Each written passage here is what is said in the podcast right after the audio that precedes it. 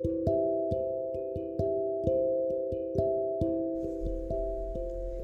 っ、と3600を聞きまして第9回ですけれども、えー、と今回もまあいろいろありましたけれども例えば脳疲労とかですかね、まあ、癒し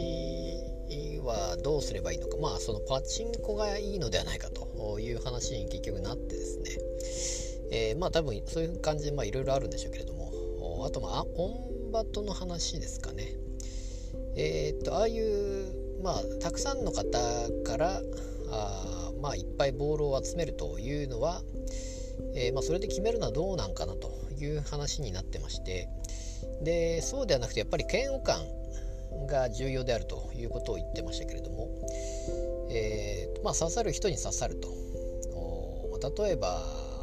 その賞レースとかも結構ありますけども1位を選ぶ人が多いのがいいんでしょうけれども。じゃあ全刺さる人に刺さって全員じゃあこの人は2位だなと思ってた人が全員から2位だと思われてる人はじゃあその人は優勝でいいのかとか、えー、いう話と一緒であったりもするのかなと思いまして、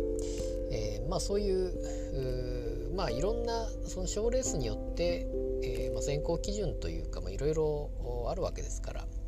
えまあ、それによって、えー、活躍する人としない人がいると。でオンバトで言うとオードリーはそういうのでは無理だということになったわけですけれども、まあ、そういう話もまああ面白いなと思うんですけども。で、まあ、今回はですねその赤ちゃんが負けず嫌いだという話を若林さんが言ってまして。でこれなんか思い出したなと思ったんですけどもあのラジオの「オールナイトニッポン」の中で前ですねその奥さんと,、えー、とバスケットボールを、えー、やったと。何ですかワンオンワンですかね。ちょっと忘れましたけども。あのまあ対決というかいろんな対決をやったと。何ですかフリースフリースローがちょっと分かんないですけど。でそれでまあ若林さんが勝つとすごい悔しがると。この人は多分すごい負けず嫌いなんだなということを確か若林さん言ってたと思うんですね。でそれ多分去年ぐらいでしたかね。去年だか一昨年だかだと思うんですけども。そしてこの3600で、えー、どうやら赤ちゃんは負けず嫌いではないかということを言ってましたけども。